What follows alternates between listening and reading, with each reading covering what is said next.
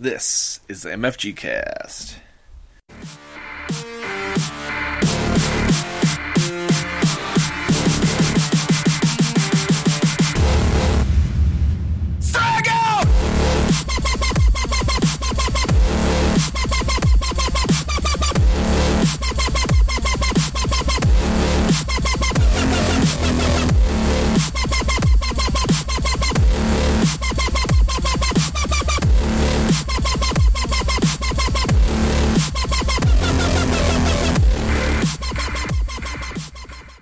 Guys, welcome to episode 31. I'm Kurt. And I'm Mike. We're going to be talking about some uh, light board games.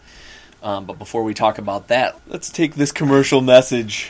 What is the MFG cast? Um, what we like to do is we like to talk about games. We like to talk about board games, video games, card games, iOS games, phone games.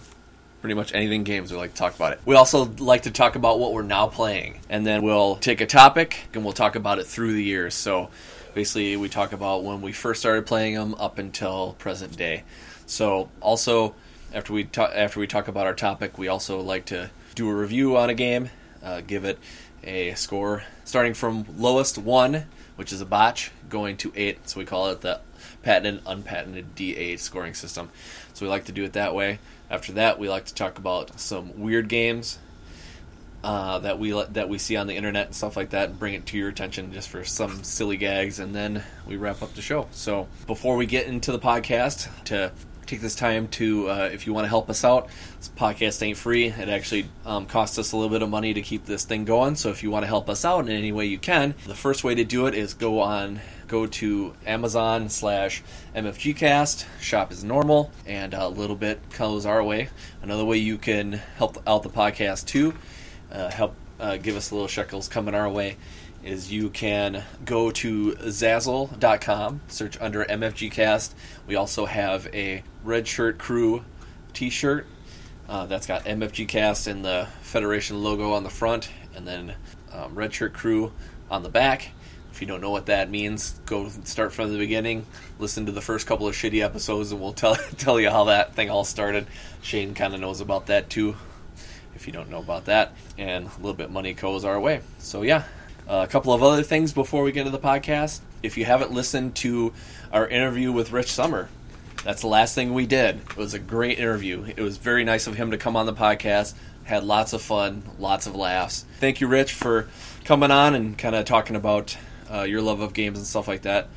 Um, also, if you want to backtrack to some of the other episodes, we've got a lot of other other good subjects and uh, great interviews. So, uh, another thing I'd like to bring forth to you guys' attention too is that um, another uh, friend of ours, Peter Newland, has a Kickstarter going for Wizard Dodgeball. It's a cool little uh, dodgeball game where you have cards with your different wizards and they have uh, different spells that you can use. So it's basically like playing dodgeball with with your little uh, wizard markers, and you've got little uh, dodgeball uh, pieces and stuff like that that you can throw and catch and use different spells like freeze people and make them smaller or big and stuff like that. And we really enjoyed it. And he's got a Kickstarter going. And I didn't realize that. Um, usually, it seems like everybody goes, everybody does a Kickstarter for a month, but he's doing it for two months so he can hit his goal. So if you guys would love, if you guys would like to help out, that would be great. It's actually pretty cheap. It's only thirty five bucks a game, so it's actually pretty good deal. And also, what if you, if you'd like to, we actually have a review of Wizard Dodgeball on Board Game Geek. So if you want to go to Board Game Geek and search under the reviews, I think we're the only review that's up right now. So it's uh, it's called Dodgeball Wizard. Uh, MFG Cast review of Wizard Dodgeball. So if you want to help out, if you could help out, that'd be great. I think I've talked a lot, so let's get past that and let's talk about what we're playing right now. Catching up. All right, Mike. Since I've talked for about ten minutes, this is going to be a long podcast if I don't shut up and let somebody else talk. So why don't you take over what you're playing right now? Playing right now. Let me think. I don't even remember what we've played lately because it's been kind of a weird month, it seems like. We played Pandemic Contagion, which is new to us. Uh, very cool, fun little game. Is it Tokaido? Takedo. Yep. Tokaido. I wanted to make sure I said it right. that you got, which is pretty awesome, fun also. Yes, yes, it is. Sushi Go, you had. But Yep, and that one was fun. Um, other, I don't even know that we played much for board games besides that stuff. I've been playing. I've got Destiny uh, for cheap, and played that for a while. It was fun. Then I ended up getting a sale on the PlayStation Store because they had their like year end. You know, these are great games type of thing.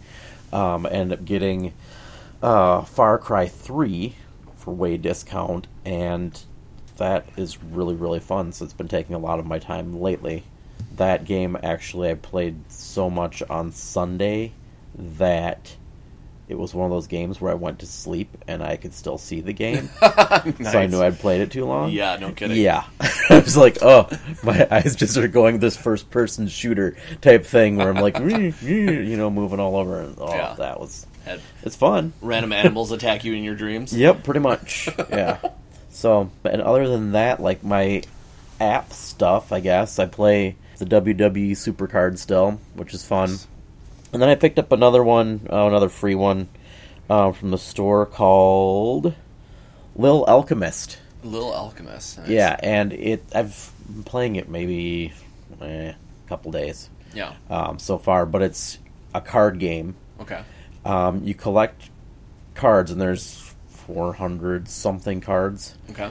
and you have a deck, and you end up like you can combine stuff in your deck, but you have to research recipes for these cards.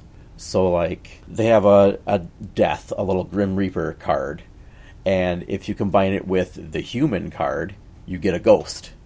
So it's a more powered up character, and you have to kind of build boosts off of that, off of making spells. And if you're not able to make a spell, or you're not able to use like a power card that uses your ability, you go back to the start of your boost. So there's a lot of strategy involved. It's pretty fun. I mean, it it's going to take an awful long time to research any combinations, I think, but I mean, you could be faster if you wanted to pay money, but I don't care about paying money. So I will Yeah, just, why? you know, not worth it. research things for months and months and see how it goes. But it's pretty neat, you know. It's a lot of fantasy type stuff in there, so just a cool little pickup for free. So other than that, I don't think I've played anything. I guess I've been sick a lot. Fun. Yep. Nice. How about you? All right. A Couple of things. Um, we same things we've been playing. You know, you got the Tokaido, which is uh, people. If you have not played this game, if you haven't heard of it, most of the people that are, lis- are listening to this probably know what it is. But if you haven't, I, I'm just going to tell you, pick it up. It's cheap. It's cheap for a board game. It's only forty bucks. It's beautiful. It's got great strategy. It's basically what you're doing is you're you're going through. I think it's you tar- you start from Tokyo City and then you go to is it Edo? I think is what the end is called. And basically, what you do is you have a strategy of what you want to do to collect victory points. So you can either, when you get to an inn, you can eat you can eat some kind of delicacy or Oriental meal, basically, or you know some a semblance of that, and you get victory points that way, where you get like six points for eating. Uh, you can make draw drawings if you complete a drawing, which is uh, into sections. It's like three, four, five. Um, you get points that way. Um, you can get you can get uh, Souvenirs. souvenirs. Yep, that's what I was trying to think of. If you get, depending upon how many souvenirs you get, you get so many points. And the cool thing about this game, which it doesn't have in a lot of a lot of games, is that there's no dice.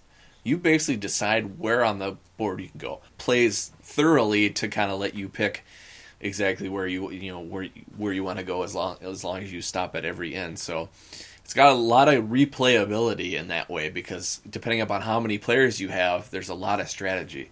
And the cool thing I like about that game too is that a lot of games we play that are multiple multiple player games for the most part. If we play a two player game that usually sucks or gets old after a while, I think me and you could play that game all the time and I wouldn't get sick of it. Yep. It's right now it's one of my favorite games of all time actually. I think it's great. Sushi Go of course. If and if it I'm sure a lot of people you've you've heard of this too, but it's one of those where it's, you've got different types of uh, sushi and different kind of things you can put. You can put uh, stuff on wasabi and it multiplies points. You can get a, uh, two tempura cards together. It gets you points. It's basically one of these games where you take a card, you play it, you pass it down, and then you pass your other cards to the next player, and then you figure out what you're going to keep and what kind of combinations you're going to get to play that game. That's that's another another awesome light game Um, I know we're not talking about that right now, but I'm gonna put it in there anyway. Love Letter. If you don't know what that is, look it up. It's another game that it seems like everybody knows. What else do we play? Cold War, the game we're gonna be reviewing today. Uh, Cold War, CIA versus KGB. Um, what else have we have I played? We got a new categories game, and I can't think of the name of it, and I apologize, but I can kind of describe it for you. It's a game where you categories is you know if you, everybody pretty much knows categories you roll the dice you p- pick a letter and then you have a different cat- different categories that you fill in the thing. Well this one's a little different where it has its own thing on the it's got a card that is vertical and it's got something on the top that says like wedding or something like that and then it spells out wedding all the way down the card. So you use those letters to come up with different things and what if it says wedding that it'll say things in a wedding. So then you have to come up with as many things as you can for that. And i think it was, that was a pretty cool pretty cool um, alternative to the regular categories game which i really like you know. Also played catan junior thanks to the um, wil wheaton and tabletop. One day i just decided to tell logan hey let's let's watch uh, let's watch this uh, this game because it's got kids on it. Well he he loved it because it's it's a it you know it's like Settlers of Catan except for it's pirate ships, uh, pirate coves or whatever you want to call it. It's the same kind of like Catan except for simplified. Um, you can you get you know different things like sheep and stuff like that. I or is it a goat? Is it a goat or a sheep? I think it's a goat. But it was really fun, and it's funny because now when I watch tabletop, he's always like, "Is it the kid one?" Because he just thinks that all that's all it is is is Wil Wheaton play with kids and stuff like that. I'm like, nope, but next time if there is one, we'll see it. You know, we got one of the we got a couple of the classics. We got Connect Four. Uh, Logan got Connect Four for Christmas. So we played that. I got a Target exclusive game we got for Logan. It's called Axis of Villains. It's a Justice League game, board game, and it's a cool one. It's kind of like um, uh, it's like Castle Panic. I don't know if you you haven't played that game yet, have you, Mike? Um, like the app, the app type thing. Well, they've got the board game too. Oh, okay. But have you put? I haven't played the board okay. Okay, so this is what this axis of villains is like. Is basically what you do is you've got you've got a satellite in the middle that's broken up into four pieces. You've got that it's it's together at one point in the middle. You start with your superheroes in the middle. They have special powers basically to defeat the villains. Well, the villains you roll the, you roll a dice and they start on where whatever number that is on the outside and then they converge in the middle mm-hmm. depending upon how many rolls you get and how many moves they make and stuff like that so then you have to go and roll a number that's higher than them to defeat them and then the special powers come into play and then you've got your regular villains but then you've got your super villains that come in too if you uh, flip over a special card at the time if you roll the dice to a special card it's really fun Yeah. so it kind of reminds me of Castle Panic. Castle Yeah, Panic's that way where Yeah. they all converge to the middle of your castle or whatever. So that was really fun to play. Also played Logan. Actually, I was proud of him. He saved up his money. He bought a Lego Movie video game for the Xbox 360, so we got to play that. So, heard a lot of bad stuff about this game, but it's just like any other Lego game. It's I think it's phenomenal. It's really fun. It's cool to it's cool to collect all the minifigures like mm-hmm. always. You know, even Superman and Green Lantern are in it and stuff like that from the movie and stuff like that. So that was really fun. And then Logan for Christmas got uh, superhero chutes and ladders, superhero squad chutes and ladders. I'm gonna vent for a little bit. I love Christmas because you get lots of cool presents, but you think that people would just realize that most kids have these the chutes and ladders and the you know that kind of stuff. So we have chutes and ladders, and now we have the superhero one. I'm just like, oh my god, I'm so fucking sick of chutes and ladders.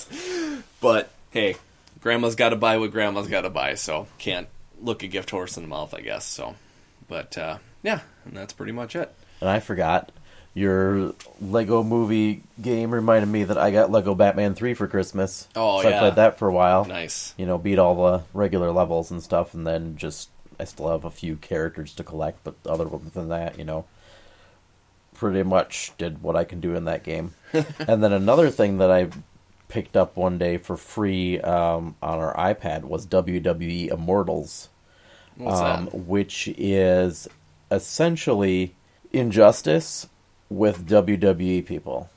Really? Yep, it's the same same thing with the, like if you played the app Yeah. version of Injustice, it's the same the thing. You, col- you collect the cards and all that stuff, but everybody's like, oh, I'm trying to think of who I've got. I've got like, well, Kane. Kane's the demon Kane, but then there's another version of Kane that you can get that's a higher level. No, I got you. Um, and like Roman Reigns is a centurion, you know, and uh, they've got Paige, who's like a Raven Queen or something like that, and then the Bellas are like fire and ice, you know, and yeah, so it's interesting. Yeah. you know, they made them all into pretty much superheroes. Yeah, yeah. to make it more like that type of a game. So yeah, I've just been playing that. You know, every couple days I'll go back into it just to play Yeah. for a little bit. Is it free? but- yeah. I'll have to check that out. Yep. That Yeah. awesome. I mean, if you liked the, the Injustice app, Oh, yeah, it's the for same sure. thing.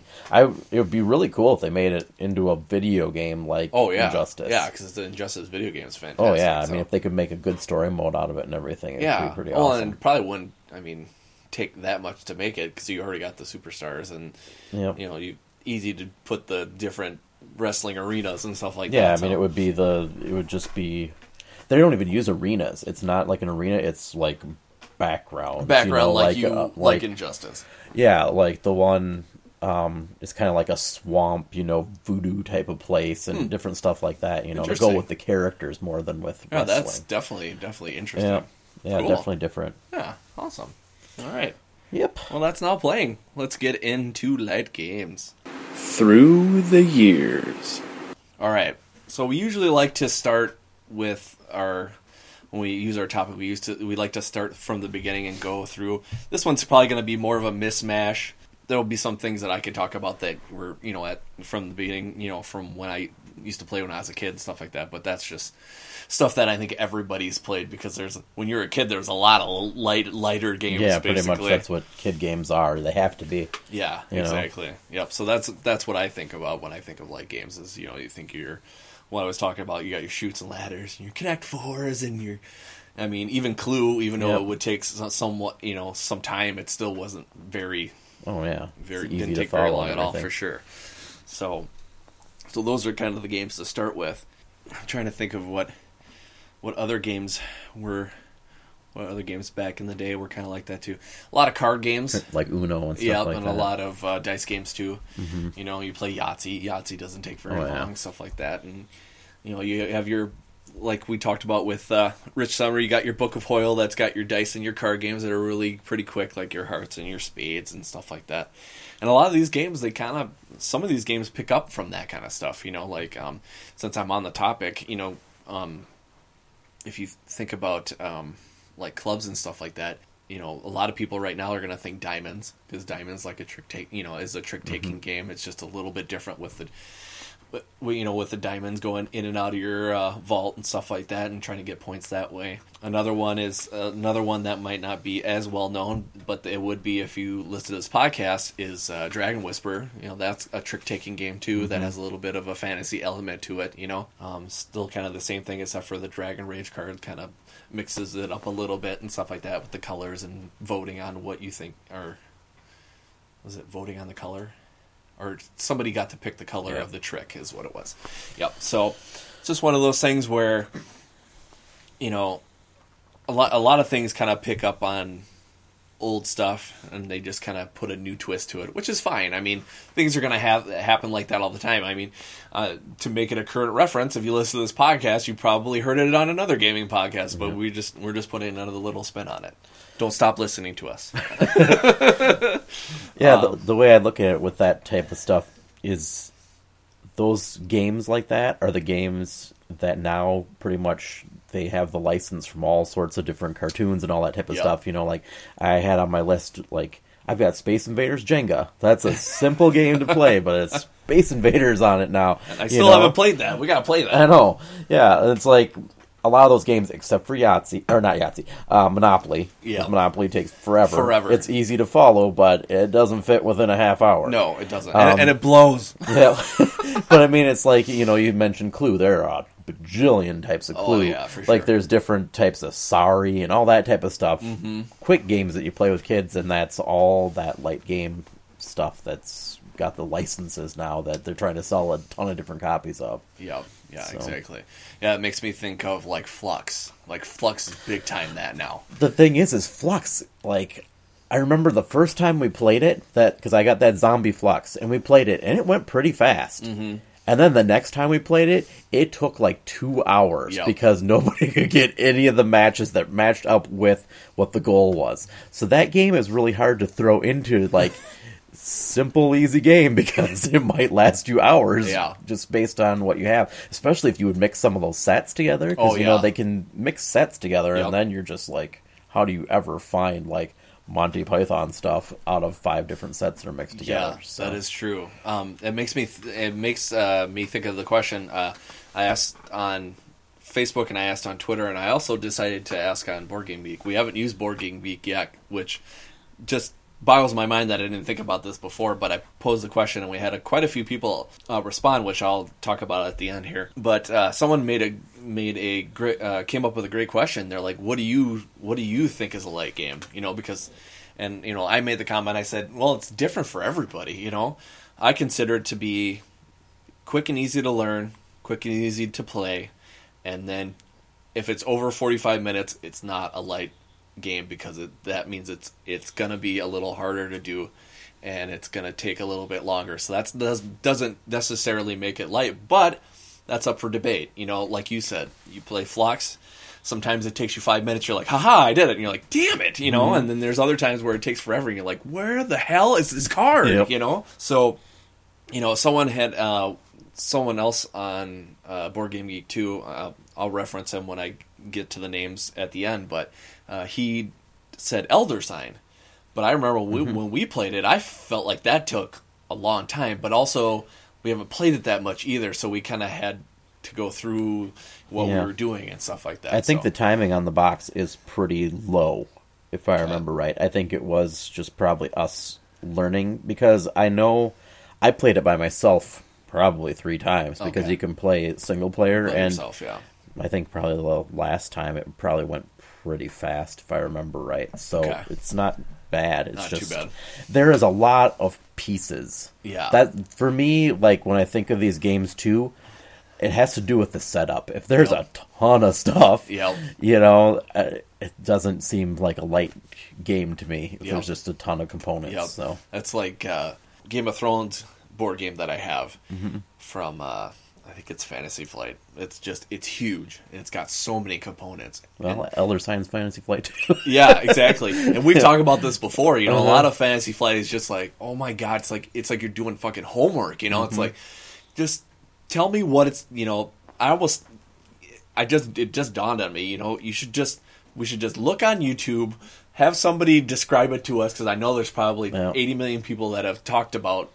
Uh, you know certain games that you play, and you just be like, you know, what, instead of reading the instructions and trying to figure it out that way, just have somebody else say. That's very true. Say, never thought of hey, you know, this is it, you know. So, you know, that's that's the thing a lot about a lot of games is, you know, it's hard to really know how long it's going to take until you really get a few plays into it because even if it something says it's 45 minutes, maybe you're just not as as good at being thorough about it so then it does take forever every mm-hmm. time, you know. So, or if you're like me that can't remember any of my games, you know, and then we have to, I have to reread everything, you know, that kind of thing. It can get to be very, you know, very daunting. So, let's see, what's some other games? Since we're on the streak of car games and stuff like that, there's a lot of card games that are like that. Um, the things I can think of, uh, our first review, Kittens in a Blender. That's like Oh, that. yeah. Nice, quick little game where you're trying to kill little kittens. Ah, man, I tell you, it's the best. No, Poo is like that too. It's just a cute little card game where you're throw, you know, throwing poo at other at other uh, at other people for points and stuff like that. Another one, same concept, nuts, where you're just trying to get uh, a card that's worth. I think the most nuts you can get on a card is like six nuts. You know, and it's just one of those where you're just trying to get victory points, basically. Uh, what what else is kind of like that? Um, that crazy creatures of Doctor Gloom that I've talked about before. It's a it's a game where you have uh, four different colors of this little containment unit for the creatures and stuff like that, and you start um, start moving up. So it has plus signs. It has a plus sign on the front, and then it has a uh, minus sign on the back. So then, if it has a plus sign, then you have to put a you have to go up in numbers, and it goes one through six. And so you whoever plays a number on that one color, you have to go up from there. But then if you have the same number, you can flip it and it turns into a negative. Then you have to go down, and then um, depending upon uh, how many moves you can pl- mo- how many moves you can make, whatever you have in your hand counts as negative points with the skulls counted on the top of the cards. So that's a little little light game that's a little different as far as you know the card game genre goes for light games and stuff like that.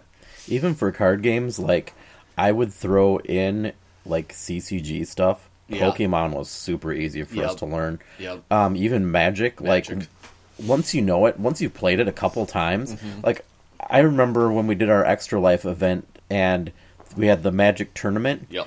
And before it, Shane was kind of like, "Well, I don't want to stay here for this." I'm like, "Why don't you try it? Play a game against me. I'll give you a deck. Just play through it. I'll show you a little bit of what stuff is." He played it. He did really well Yep. didn't take him long, you know, and for a game that he's like not interested in playing at all, for him to be able to pick it up pretty easily. Mm-hmm. Those games, like we always magic a lot of times at the end of the night, if we have a little bit of time left, we're like, well, might as well play a little magic, you know. So I would throw those, you know, CCG games into that for sure. Yep, I definitely had that on my list because it's like, yeah, with Magic we use that as a filler every time. We're you know, we're like, okay, well, we you know we usually play games from about seven or eight till ten o'clock or something like that, and you know if it's like nine thirty, hey, let's play a round of Magic. You know, sometimes it mm-hmm. can take a little bit longer, but most of the time it's pretty short. The only time it ever gets long is when you're you know, either if for Magic, if you're playing like a Oh, Commander deck. commander deck. Yeah, if you're playing a commander deck, then it takes a little bit longer. You know, if you're playing in a tournament, of course, it's going to be longer. But otherwise, it's you know, it's one on one usually. You know, and Yeah. it goes pretty quick. So Unless, like, if you have two decks that are very evenly matched, you mm-hmm. know, that can take quite a while. But Yep. other, you know, it's usually pretty fast. yeah, so. yeah. Another game that I decided to throw in here too. That's a card game that people probably wouldn't put into there. They probably.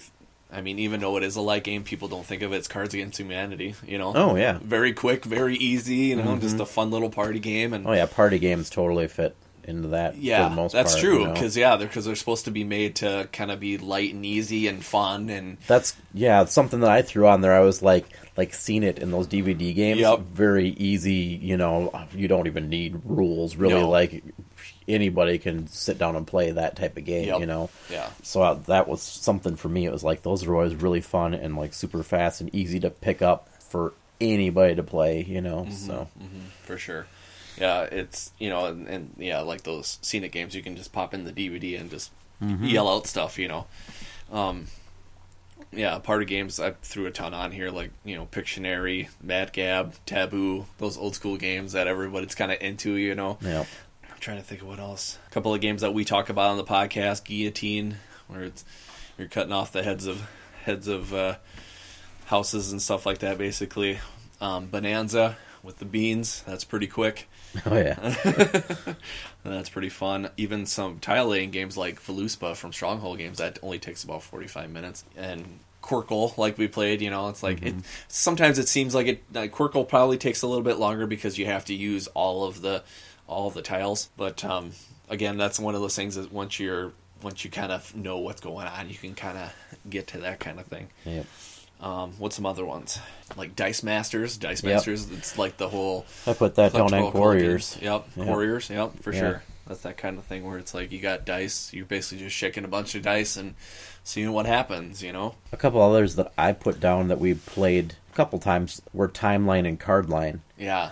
Those were super. Yeah. they're tell- just super easy. Tell everybody what those are. Those are about because some people know, but some people don't really know what those are about. Um, timeline is pretty much you just have a whole little deck of cards, and it can be like the deck that I have is movies and cinema. Mm-hmm. Um, and actually, it has music in it too.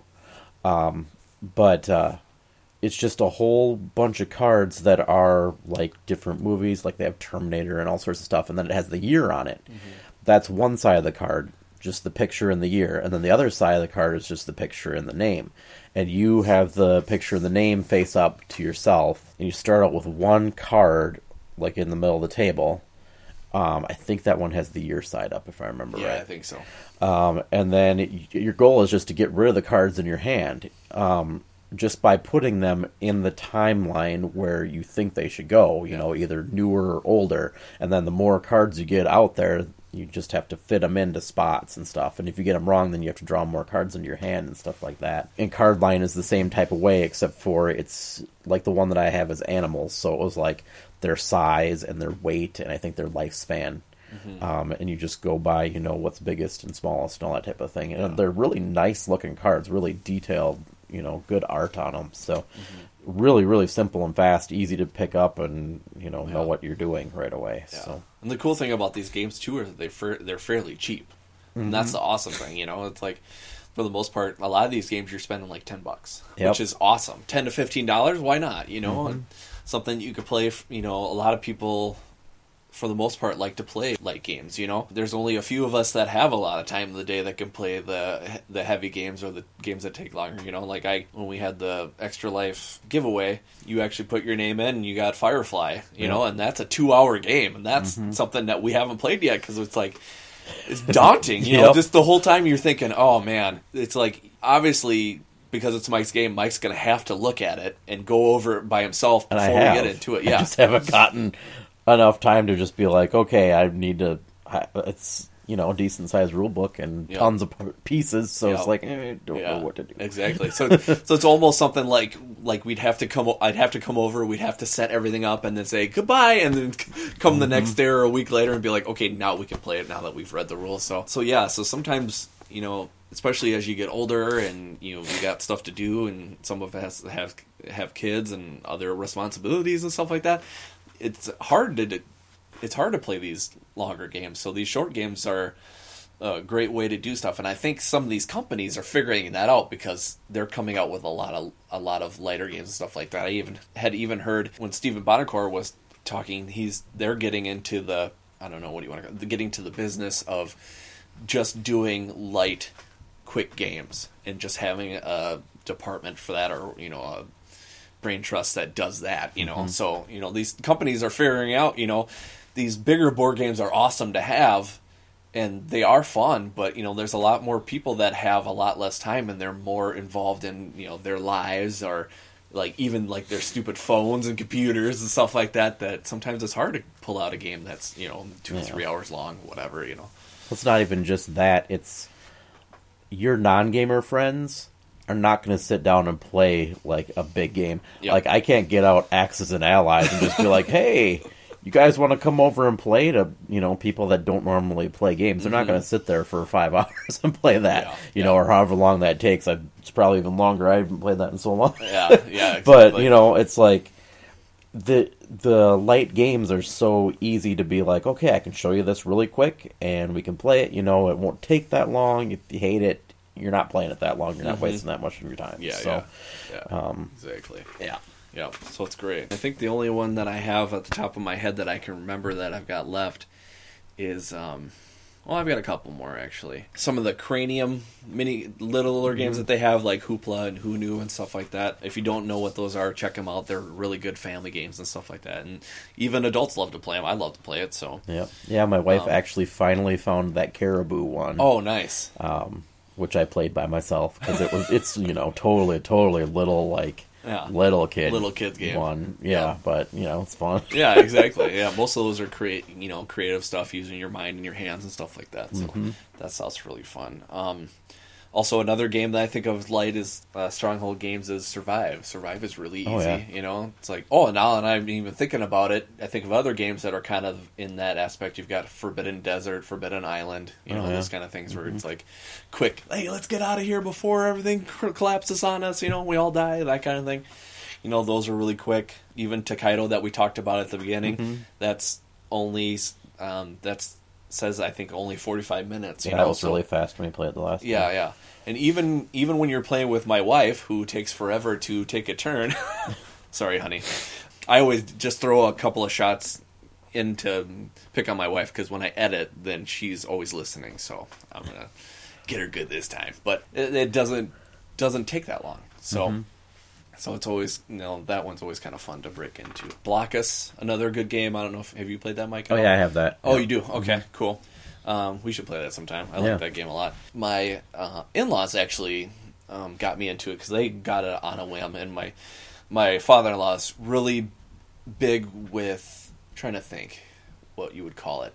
Tetris. He's yeah. It's seriously. It's like whatever that skill is with like Tetris. He's very good with numbers. So when you play that when you when you play that game, it's really I really don't like playing with him and my wife because my wife is they're both really good at that kind Mm-hmm. of thing. So if they play on a team and I play with like somebody else, then it's annoying because I'm I just don't quite have that quality in my head to figure that out. But I still love playing it. Yep. It's fun. So Yeah, that was one of my like on a whim thrift sale purchases for like a buck one day. Nice. so That's awesome a very good purchase for a dollar. Yeah, So, and they got a couple of different versions of Blokus too that are pretty fun. So it's just basically, like Mike said, it's like Tetris but on a board, and you kind of figure your ways around it and stuff like that. So until nobody can move anymore, which is pretty fun. Mm-hmm. As far as that goes, I don't, I don't think I have anything else that I can think of at the top of my head. well, I know I mentioned we played Pandemic Contagion. That Oh, yeah. was, that's super fast. That is super Um, fast. It says 30 minutes on the box. I don't even know. Well, I suppose with the rounds because of the way it's set up, Yep. but it's it's set up to only be like nine rounds Yep. because of the way the cards are. Yep. Or I think is it nine or is it 12? I don't know, but um, just really fast game and like Mm-hmm. really fun. You know, if you're ever playing Pandemic, it's kind of the opposite of Pandemic, where everybody's a disease and you're trying to pretty much kill off the world in this one.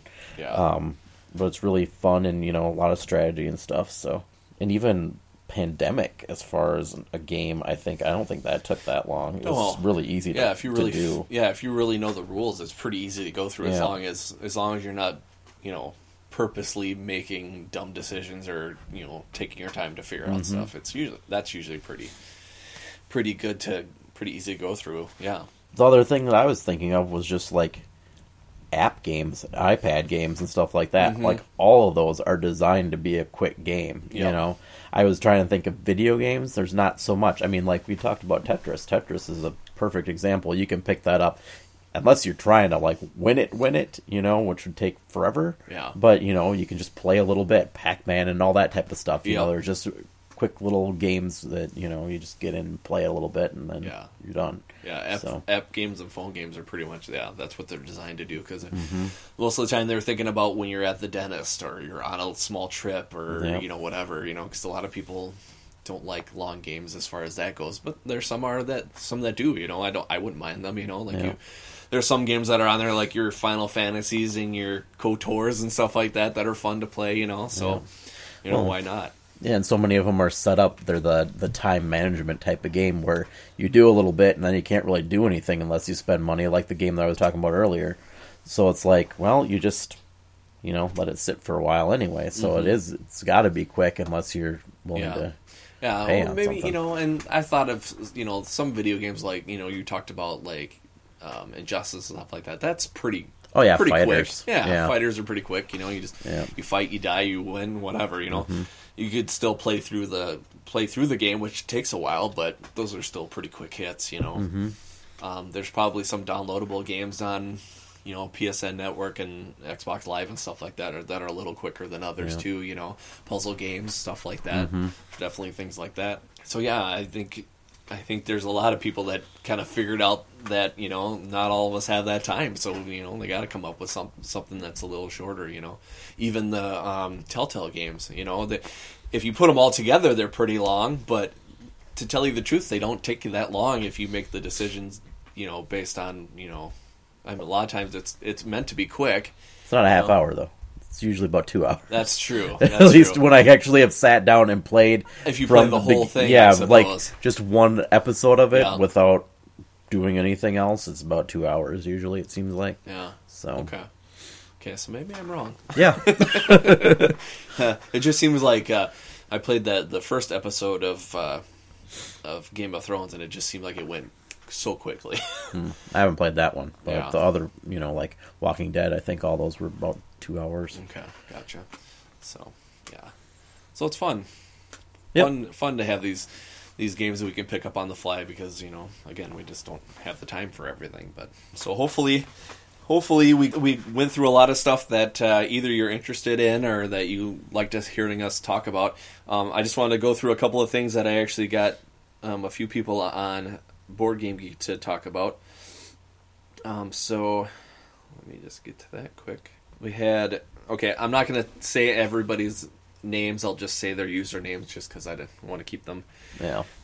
They, I don't want to give away everybody's names and make them feel weird about it or anything. Lauder fan, 1976, uh, made references to some of the stuff that we talked about. Um, Sushi Go, Survive, but they also talked about Carcassonne. Carcassonne is actually pretty quick. A couple of games I've actually uh, never heard of. Shadows over Camelot. Oh, that looked neat. Yeah, I think you need three players at least for that. That's why I never picked it up. Gotcha, gotcha. He says, or she um, says, simple rules, var- uh, variable play- uh, player powers, stunning artwork and components, and it's and it being the first co-op to introduce the traitor mech mechanic. All make this one a no-brainer, and even more players can jump in or leave at any point of the game. Add in, add all of this to the fact that you can quote one of the best films of all time while you play it makes it priceless. Very interesting. Um, Ticket of Ride, Ticket to Ride, of course, is pretty self-explanatory. Which is funny because really we've easily. never played that. We haven't. I've seen. I've seen. You know. I've seen everybody play. I've seen people play it. Oh yeah, I've not played it like myself at some but- point, but Yep. yeah, it's just one of And, those uh, things. Yeah, well, it's funny too because if if if the people that regularly listen to this podcast will probably know by listening, we don't play a lot of the games that everybody plays. You know, mm-hmm. we kind of try to make it something a little different. You know, and not not just we're not just playing the Catans and the Seven Wonders and the Carcassonnes. We've played Seven Wonders and Catan, but we don't Yeah, we've never played Carcassonne. but we yeah we haven't played mm-hmm. Carcassonne. You know, we, there's some other games out there that you know maybe you know people are just like I can't believe you haven't played that. Well, you know we're still fairly new. We're pretty as far as the hardcore gaming goes. We've probably only played for about what five six years now. Probably. Yeah. Yeah. So you know, so basically, you know, if if anyone's new to the hobby, you know, we're kind of along there with you, you know, and we're learning as as much as you are. So it's kind of nice to get these, excuse me, get these uh, suggestions for games we haven't played before, which Yeah. you know is like, okay, we'll put this on the list. you Yeah, because really, like before we started playing playing games, it was like I had seen it and all you know, like the classic type board games, Mm-hmm. Yep. and the only other game that I really had that was gamer game uh, was Blackbeard, which Oh. I've had for years and years and Nice. years, which is hmm, I don't know Rio Grande or something like Yep. that. So that was like my my only like nerdy type game, and that game the instruction book is probably like 35 pages long and ridiculously hard to get into at the beginning. so. yeah, yeah, exactly. But yeah, other than that, I mean, it's we just really haven't had as much of experience with Yep. With a lot of these games that people think are classics. Yep. You know, Yeah. Again, which is which is fine. You know, it's like it's it's like anybody that when you like me and Mike were talking before. It's like you talk to somebody and you're like, yeah, you know, we if we tell somebody we just don't play like reg, you know like games that everybody thinks of like chutes and ladders and stuff like that, and you you tell them like Catan or Elder Sign or whatever, and then people like, oh, you like that? You know, it's like it's it's funny how the board gaming community is is large, but yet it still seems very indie. You know, it's where it's like you don't know a lot of people touting that. I don't know why I said it like that. Touting, um, touting that you know that they like these kind of hardcore games and stuff like that. right? Like you, unless you go to a game store that you know people are going to be like, oh, you know, everybody here likes games. They know what games are. You know, like that aren't Monopoly. You know, nobody really talks about it unless you happen to mention, "Hey, I like games," mm-hmm. and then somebody else will be like, "Hey, what do you play?" You know, and like, "Oh, wow, you actually play Pandemic?" You know, you play something that I've played that's not Monopoly. You know, Yep. so it yeah, it's just kind of Yep. And then you get the Yeah. people that'll be like, you know, oh, I play games, and they're like, oh, I love, you know, like some of the like Monopoly and stuff like that. And you're like, no, no, we don't really play that Right. anymore. We like to play these now. You know, so. Um. So, uh, what else did uh? What else? Uh, what else did uh? Ladderfad in 1976 say for sale? Um, I've heard of it, but I've never played it. I've never heard of that. And they say, "You mean I just purchased a cardboard box for nothing and flipped it for five thousand dollars? One word, epic." Interesting. to look it up. Yeah, no kidding, right? Um, and, and again, thanks guys for coming up with all these suggestions. Um, I've got uh, Agent Kuo K U O. Um, they said Sushi Go, of course. They said that I love drafting games, and this one is has really cute art. It also ha- has a lot. It's also a lot of fun, and there's more strategy to it than you first realize when you play, which is very true. Um, I played. We played this the first time we played. It was me and Mike and my wife, and it seemed to have a lot of strategy to it. Yep. And then the next night we actually played. It was me and my wife, and she's like, "I don't think I could play this two players." She's like, "I just don't think there's as much strategy with two players." And I, Oh, I suppose. and I could kind of see her point, but at the same time, I was also like, if you memorize the cards, I can kind of understand, but like, no offense to her, but I I beat her, and I'm terrible at remembering cards. I would just, you know, there was just a few times where I'd be like, "Aha! I know she's not going to take this, so I'll take this." You know, that kind of. Well, yeah, I think that's probably part of why it isn't as fun with two players because Yeah. it's just like, okay, well, you have the same deck just coming back and forth to you. You know, Yeah. I, I can see that. Where I'd be Possibly, kind of yeah, bored with that. Right. Yeah. Um, also, they say Dutch Blitz. Never heard of that one either. Is Uh, it also known as Dutch oven? Let's hope not. I give you the Dutch Blitz on your face. Gross. Um, and they say I like the fast-paced nature and the simultaneous play of this one. So yeah, I'll have to, they'll have to look that up. Next one we got is uh, Kyur, K Y U R. Um, they suggested. Okay, I'm gonna get this wrong, but I'm pretty sure it's Jaipur, J A I P U R. Uh, re- it requires only two players, easy to learn and teach, deeper than it actually first uh, deeper than it actually first appears to be. Which I love that about some of these smaller games where you know they put a lot more into it than usual. Um, shorter play time, uh, language independent, fantastic components, uh, small box and a low price. Um, they also say Dixit, which I've heard a lot of people talk about Dixit. It's more considered a. Are you say? Are you smiling because I said Dixit? No. Okay. Um, just smiling about something else. okay. Still has to do with that game, though. Nice. Editor's note. If you've listened to the previous podcast of Rich Sommer talking about Dixit and saying, Have you guys played Dixit? And I said, Yes. And I totally lied. We didn't. I just wanted to keep him to keep him talking so we could talk about different things. So I apologize, Rich, if you're listening. I apologize I didn't play it. So moving on. Liar! Oh man, because it's supposed to be a really good children's game for the most part, or good, great for children with their imagination. They say it's easy to learn and teach, fantastic components, language independent, and unique mix of deduction, bluffing, and impro- improvisation. So I, I could see where at a nice, a nice drunken night of uh, Dixit would be kind of fun with the improvisation and the bluffing and stuff like that. And then uh, Kyur was the one that talked about uh, Elder Sign. Uh, they said cooperative game, something they generally like, easy to learn, teach, variable powers, gorgeous, low price, small box. Erratik, E R R A T I K on BGG, listed some of their favorites. Carcassonne, of course. Um, Las Vegas, that's a game I'd like to play, as I keep hearing so many good things about it. Ra, I've never played. R A. Um, Red Seven, which uh, Rich Sommer said he really liked. That's a fairly new one. And then uh, another one that I actually was going to think about talking about, but I didn't uh, bring it up, is King of Tokyo. Oh, King yeah. of Tokyo is fairly fast hmm and uh, really fun, and we really enjoyed it. Uh, what else? Um, I've got uh, another one. I've got Demon Jim. Uh, they said some of their personal favorites: Ticket to Ride, of course, Carcassonne for sale again, Tokaido, um, Love Letter, Dixit, uh, Tsuro, Bohnanza, which we talked about, King of Tokyo again, Kingdom Builder, Qwixx, uh, Terror in Meeple City, or Rampage. That's another game I want to get because I fucking just think it's amazing looking. And uh, Augustus and Survive. Also, we've got Rusty Five Six Seven, another one for Dixit. Uh, Guillotine, Zooloretto, the dice game. Never heard of that one. Oh. That seems pretty cool. Um, animal, animal upon animal balancing bridge. Um, Can't Stop, Bohnanza, and Splendor, which is another game that's getting a lot of good hype that I'd like to play. And then they also suggested uh, Seem Light but have a quite a bit of strategy. It played well, Ticket to Ride, Carcassonne, uh, Coloretto, which I've never played, and It's uh, like Zooloretto. yeah, and then uh, Jaipur again.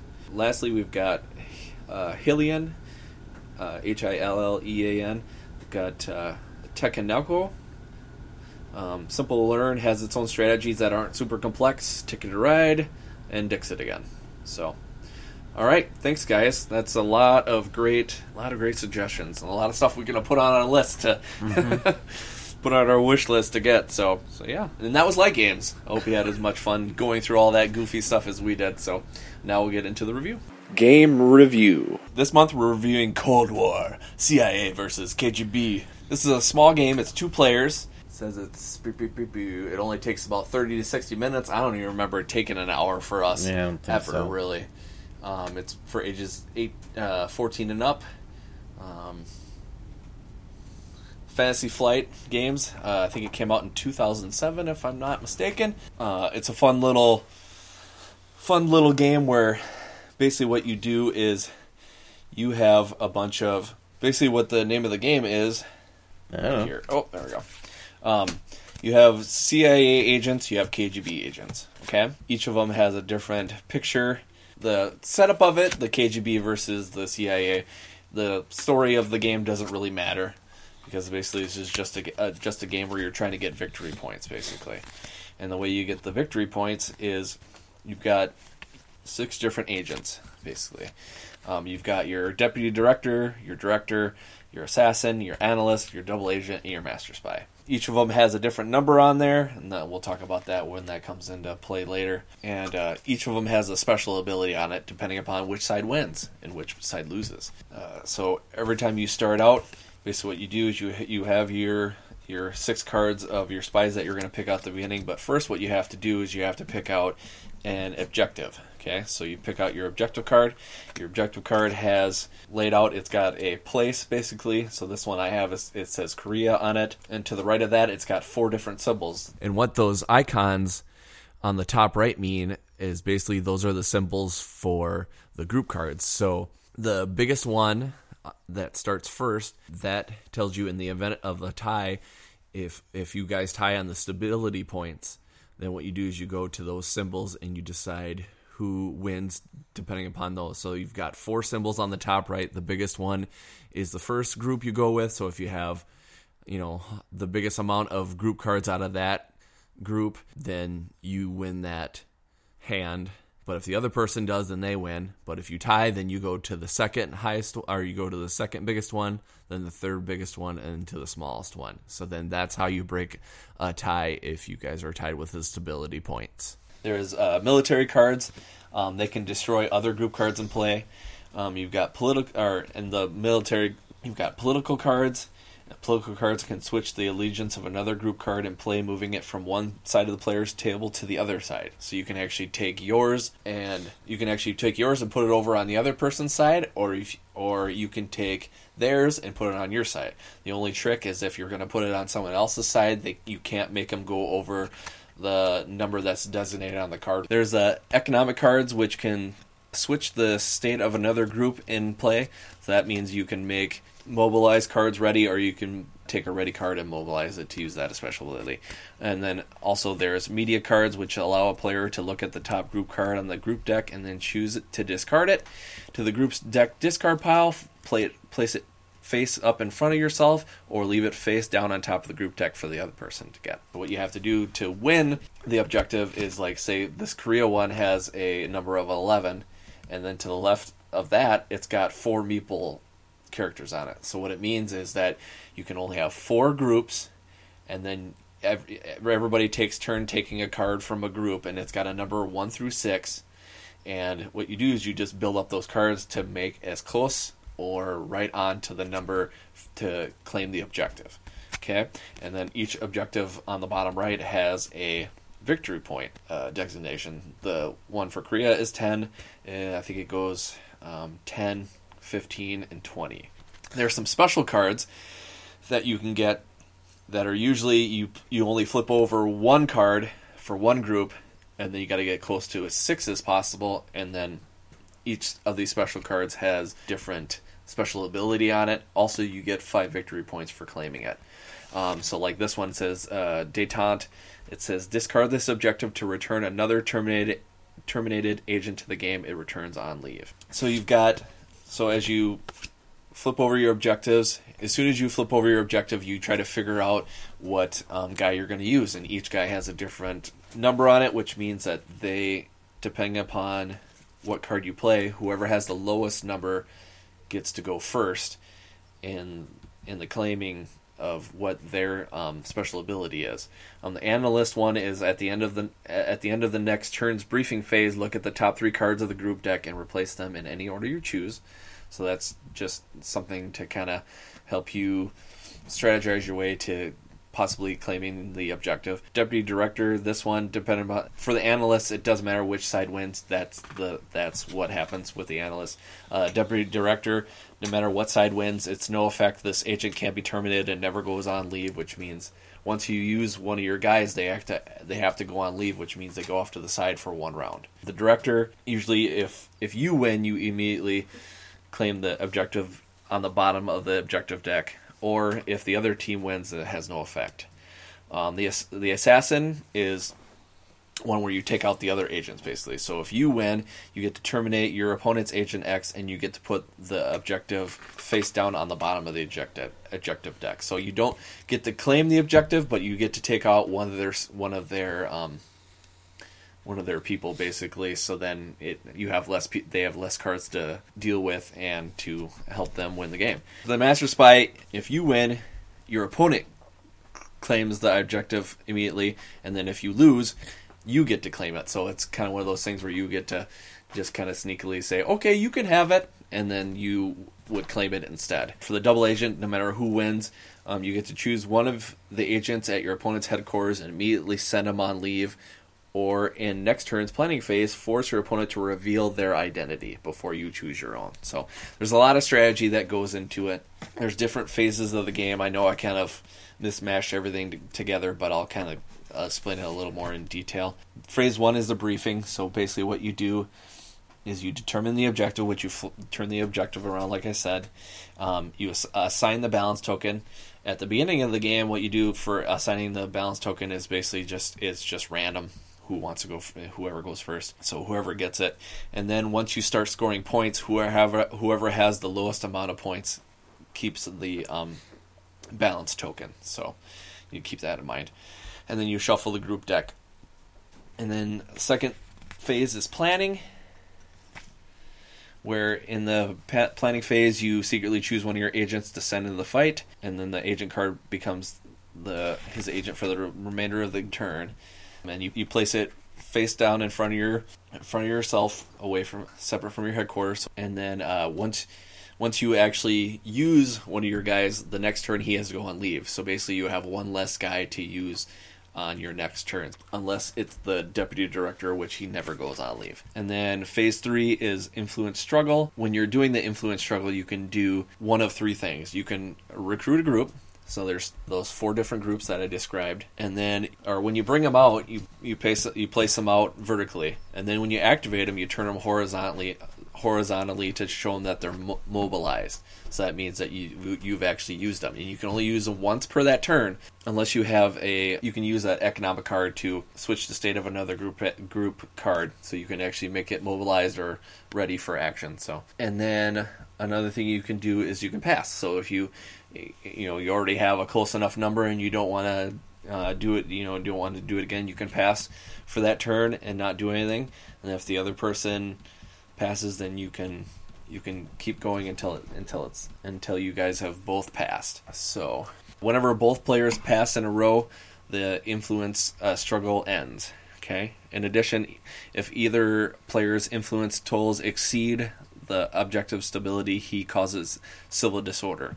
And what civil disorder is, is that if you go over the stability amount, then what mean what it means is that the agent X uh, superiors disavow all knowledge of the agent, and then they are terminated. And there's actually one of these special cards, the ones that that uh, you can get for the five objective points one of the special cards in the objective deck where you can actually bring back one of your guys. So that's kind of a cool thing to bring them back in. And then the last is the ceasefire.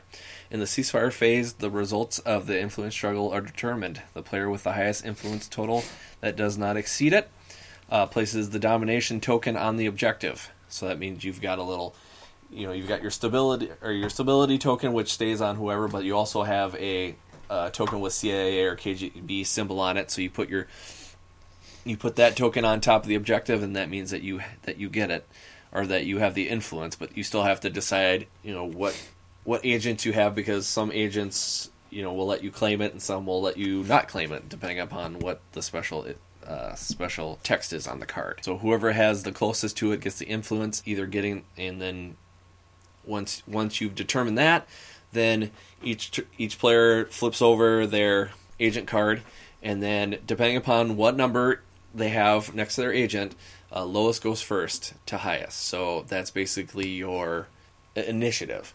So uh, usually initiative is higher to lower, but this time it's lower to higher. So so then you decide who does what, and then you resolve it that way. And then whoever is the first first to 100 points wins. You've got your record keeping phase at the end. They call it the detente, but I mean, you kind of I kind of told you, whatever you score, you've got little scoring sheets here, uh, actually little scoring cards with little uh, symbols for your side or whatever, and you um, just keep scoring them until you get to 100 points, and then you win. So, Mike, what did you think about this game? After all that, that was a lot. Um, I'll edit it down. it's much uh, simpler than that. Yep. It seems like anyway. Yeah, it's actually a pretty fun game for something that was just kind of a throw in, you know, to to Christmas. I got you a different game, and this just happened to be something to kind of like add into it. And I was like, oh, it looks like it's kind of cool, but I didn't really know anything about it. And it turns out to be a pretty fun game. Good strategy and goes pretty fast. Really easy to learn Mm-hmm. kind of neat. The the pictures on it are or art or whatever. It's you know historical type events. You know, like kinda like they're not like it's like newspaper clippings. You know, kind of from events in the past and stuff. So, but yeah, the strategy of it's really neat and easy to pick up and play. So I like it. Yeah. Well, it's funny because they, they call it Cold War Cold War CIA versus KGB, but there's a lot of different other people from different countries and stuff like that. So Mm-hmm. I think it's interesting that they call it that. They should just called it something else. I don't know, like history or Well, I think Like- it just had to do with having those agents. You had to have yeah. sides. I suppose, yeah. But it's weird that those groups, the other groups, would be different or whatever. But I suppose you know. Yeah. and again it just you don't have to have you don't have to worry about the setting of it it's just a fun little uh, fun little card game it's cool to have you know the strategy with the different you know with the different um, groups and stuff like that is really fun to try to figure out um, it doesn't take very long at all of course that's why we call it a you know that's why we put it with the light games as a review yeah i don't know it's just it's weird because i don't really i don't i'm not a big history buff and anything like that but i the cards look cool the concept was re- that was really fun. You know, it Yeah. didn't take us very long to play it. I don't feel like you know. Well, you don't really need to know anything historically. It's pretty much a guessing game of what is the other person going to play as their agent against you, you know, and Yep. just having strategy of what you want to play and kind of, you know, you have to be planning turns ahead because you're not going to have the agent to be able to use the next time unless you have the one that goes back into your hand. Yeah. So it there's a lot of strategy involved in it. Yeah, So. yeah, yeah. It was really fun. It's one of those games that you know. Again, you just kind of picked out of nowhere, and you you know you did you kind of did your you did Yep. your homework on it. A board game geek. Thank you very much. And uh, but yeah, I every time I played it, I've like, oh man, I really want to play that again because it's just it's super fun. I you know I really enjoyed you know the of course the try the strategy of it is really fun. Trying to either kill off with your military or you know some of the strategy where you could you know look at the top card and see if you want it or not yeah there's just a lot of different things about this game that i that i really enjoyed so the only thing that sucks about it is that it's only a two player game because a lot of people won't play two player games but it's a good filler game i think you know and we for the most part play two two people you know most of the time so uh, you know Yeah, it's nice for not? us because we don't play three player or more games Yeah. usually. So yeah, yeah, yeah. So, Fantasy Flight doing it again. So, all right. Well, now that we've talked about it for a very long time, and I'll hopefully I'll edit this down really low. what do you give this, Mike? Out of eight, I would give it. I'd give it probably a six because it's very easy to play and fun. It's like I don't know that it's like a, a game of the year type of a game, you know, but it's fun. Mm-hmm. So Yeah, I'll go with a six. Yeah, I agree with you. It's one of those that I re- I, I I really enjoy, but yeah, it's it's hard to put it in a higher ranking, you know, because it's it's a it's definitely a great filler game, and it's got a great it does have a great concept to it, and I, you know, it seems like I'm talking it up pretty good, but.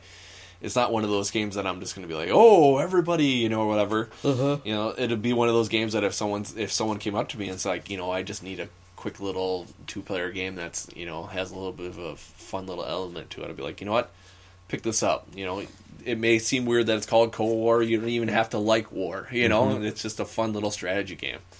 So yeah, I would give it a six too. Yeah, I think that's why I would give it a, a six. Really, is the way you said it. If somebody came up to me on the street and asked me for like a recommendation of a game, it wouldn't be like it's a fun game, but it wouldn't be a game that I would think of Yeah. automatically. Yeah, you know. if if someone's like, Yeah. oh, I'm looking for a fun game to play right now, you know, I'd probably say Tokaido. You know, I wouldn't say Cold War. You know, Mm-hmm. right. So, So, it's just a yeah. fun little, fun little something, Yeah, pick it up, check it out. It's pretty decent, and and it's pretty cheap yeah, too. it's pretty cheap. So, Yeah.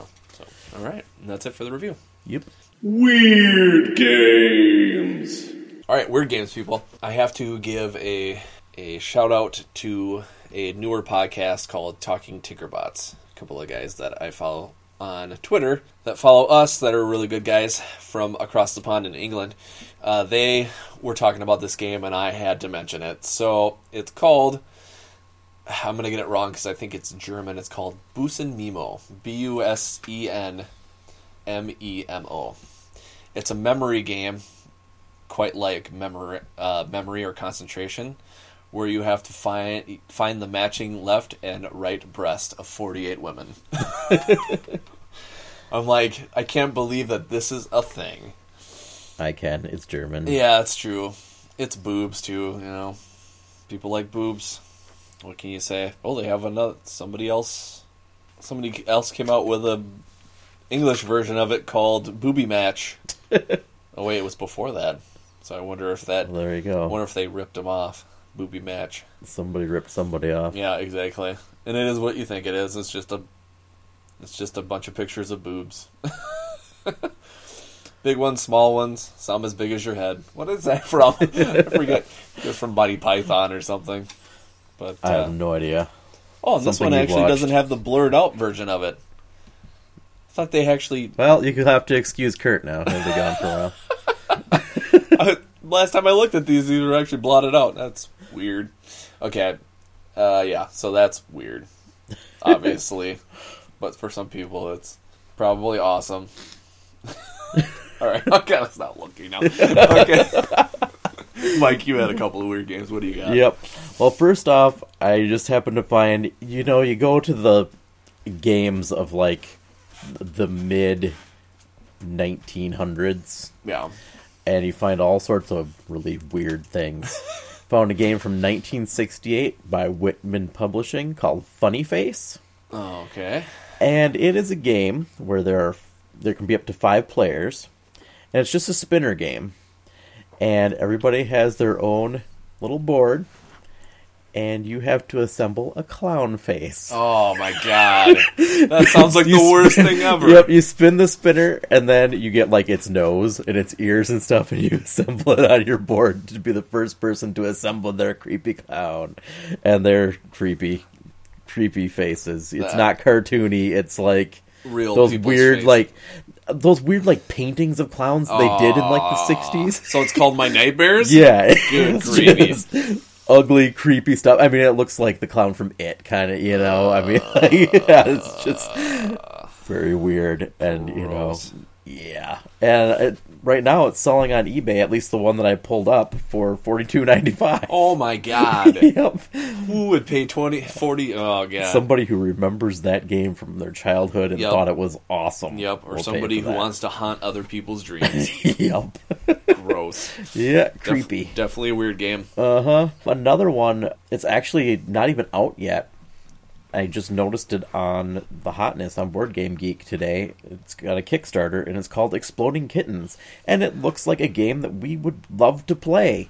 got uh over four million dollars pledged to it right now, so it's doing pretty well. That is insane. Pretty much, it is. It looks like it's a card game where you have weird cat stuff.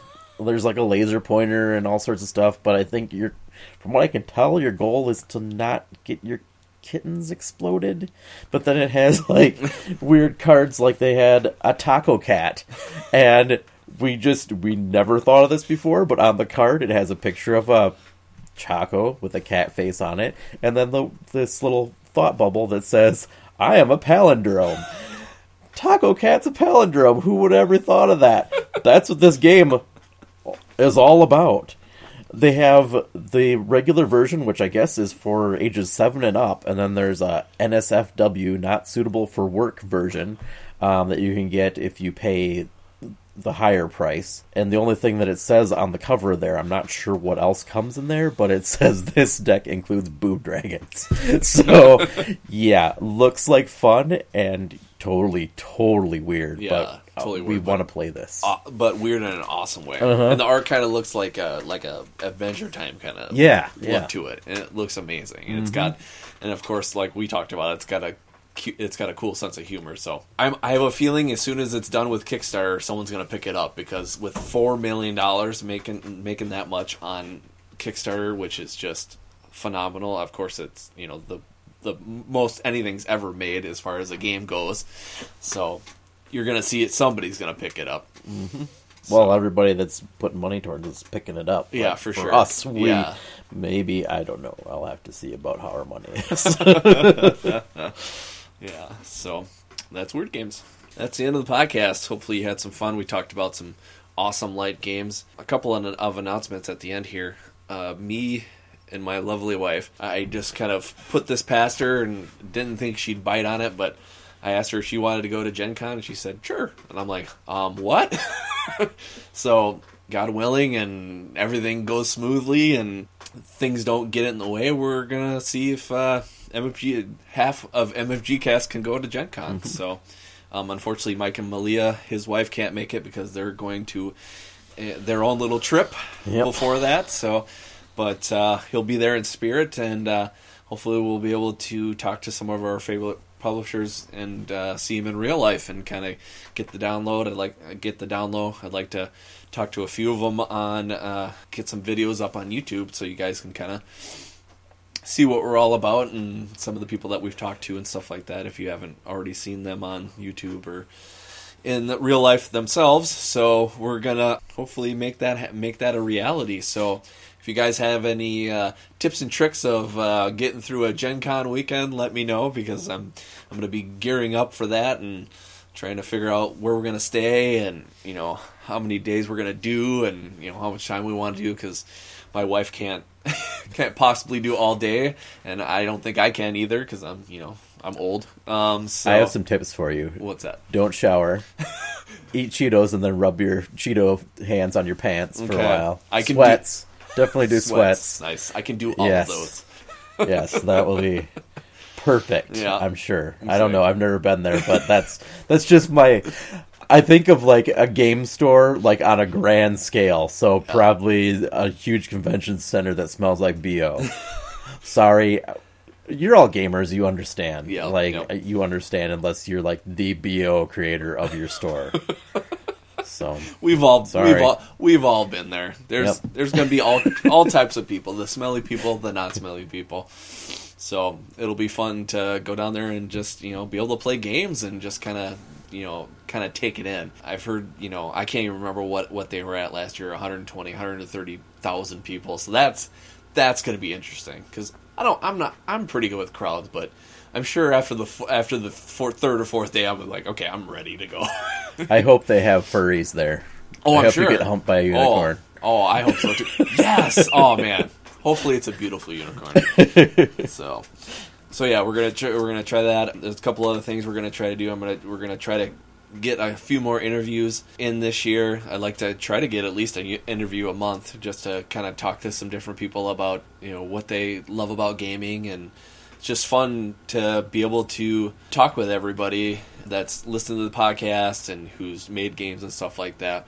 So it's nice to just be able to do that month in and month out. Or for us, it, you know, last year we had more interviews than the year prior, but this year we want to make it uh, a little more so we can just get the community to uh, know more about games that are coming up, not just uh, big budget games, but uh, Kickstarters and little indie games and stuff like that too. So we're gonna try to do as best as we can for that. Even I'm even gonna try to see if I can uh, do a couple of review videos for you guys for stuff that you guys are looking for. It'll be a lot better than what I say on here because I'll I'll have it hopefully polished up a little bit more. But anyway, and if there's any other any other suggestions you guys have, if there's any people that you know out there that are making a game or designing something or you know, get in touch with us. You know, we've got we're on Facebook, we're on Twitter. I'm Home Chili on Board Game Geek. You can get a hold of me there. You can uh, email us at mfgcast3 at gmail.com. Yeah, let's, start the conversation up. Let's get people more in, engaged in, in board games to where,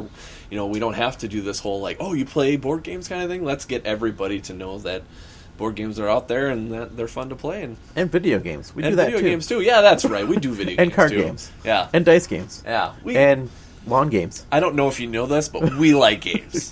That's the whole reason we do this. Yes. So, but until next month, which I think we're gonna do licensed games.